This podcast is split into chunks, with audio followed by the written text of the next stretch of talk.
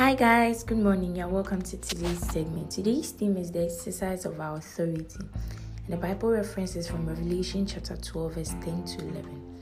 And I heard a loud voice saying in heaven, Now is come salvation and strength in the kingdom of our God and the power of his Christ.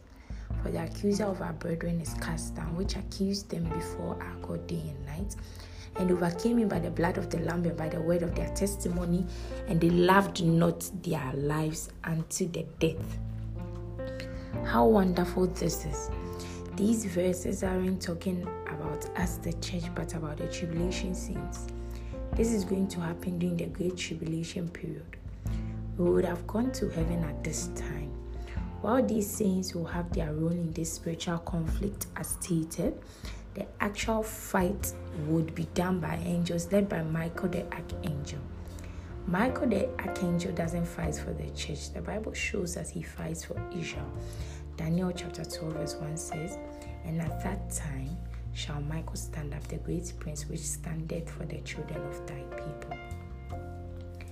If you read it all the way to the seventh verse, it becomes even more lucid that it's dealing with Israel.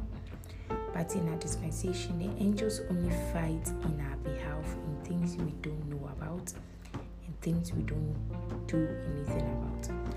Otherwise, they generally minister in our behalf. Hebrews chapter 1, verse 14.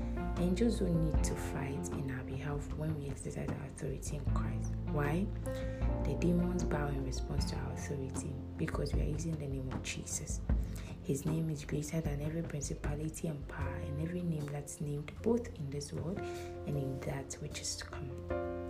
In Christianity, we are not called to fight with devils, we cast them out, and these signs will follow those who believe. In my name, they will cast out demons. Mark chapter 16, verse 70 from the New King James Version.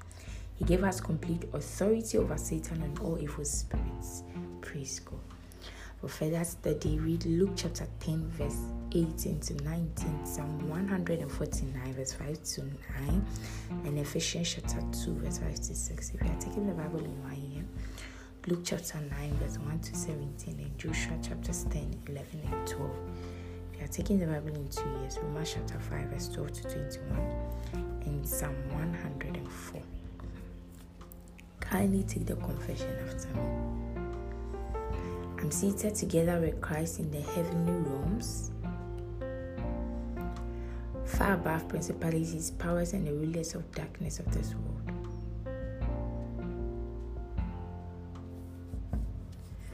Authority is that of the blessed Lord Jesus Christ. The only true God.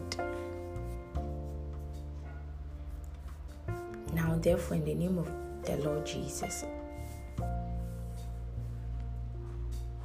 I affirm I have power over Satan, evil spirits, and their works. I break their influence over leaders of governments and your agencies that the name of the Lord may be glorified. Amen. Exercise of our authority. Exercise your authority in the name of Jesus because you have it. You have authority that's by the name of Jesus. I love you dearly. Enjoy the rest of your day, and I'll speak to you tomorrow. It's goodbye for now.